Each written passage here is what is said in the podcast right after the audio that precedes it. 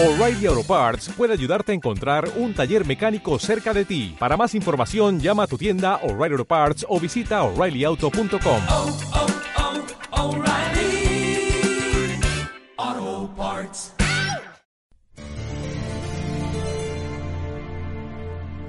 Frontina 100.3 FM presenta Un libro de testigo.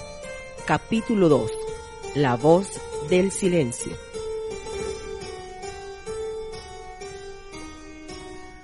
Bien, señor bibliotecario, acaba de llegar la patrulla forense. Ella hará la mayoría. El oficial Cross lo llevará a la estación.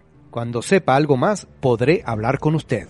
De inmediato me monté en la patrulla, encendí la sirena para que la gente que empezaba a llegar abriera permiso y me dejara llevar al bibliotecario a la estación. Era inevitable ver la mirada de las personas contra el señor Leonardo, pero era él quien por ahora era un testigo. Llegué a donde estaba el cadáver y pregunté, ¿Cómo estás? Tengo entendido que usted es la forense a cargo. ¿Podría decirme qué puede ver en esta mujer? Levanté mi mirada para poder ver al teniente Solano. Respondí preocupada. Es una mujer.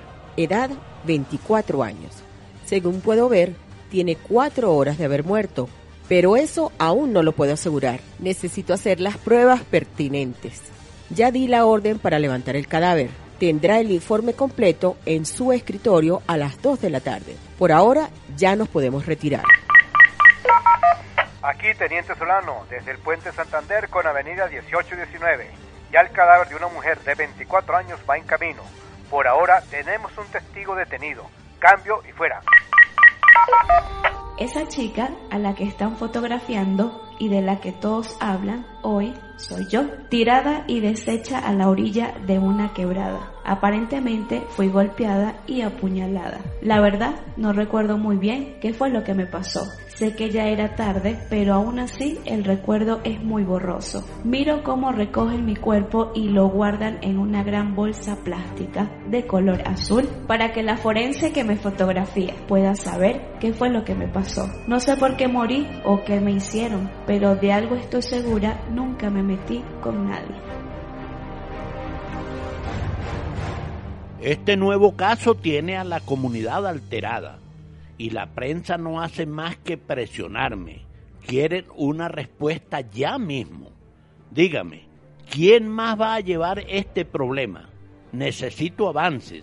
No ganamos nada teniendo a un bibliotecario como excusa.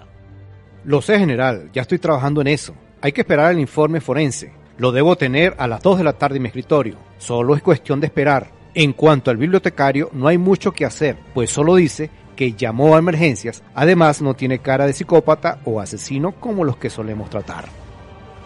Libérelo inmediatamente y pídale que se aleje de la prensa lo más que pueda. No podemos crear falsas expectativas. Como diga general, cumpliré su orden de una vez. De esa manera pedí permiso para retirarme y al salir de la oficina, mientras caminaba por los pasillos de la estación, puedo escuchar afuera el alboroto de los periodistas queriendo información. La verdad, no quería ser el primero en llegar, precisamente para evitar este caso. Pero dejaré esa preocupación a un lado. Solo quiero resolver esto. Abro la puerta de la sala de interrogaciones e interrumpo la lectura del bibliotecario. Buenas. Lamento molestar, pero traigo buenas noticias. No se preocupe, no hay mucho que hacer en este cuarto cuando te dejan solo. Además, no hay nada mejor que refugiarse en las líneas de un buen libro. Pero dígame, ¿qué noticia me trae? Por ahora, señor Leonardo, se puede retirar. Agradecemos su llamada. Cualquier cosa estaremos en contacto. Esta es mi tarjeta, por si surge cualquier otra cosa. Además, tengo una petición muy importante.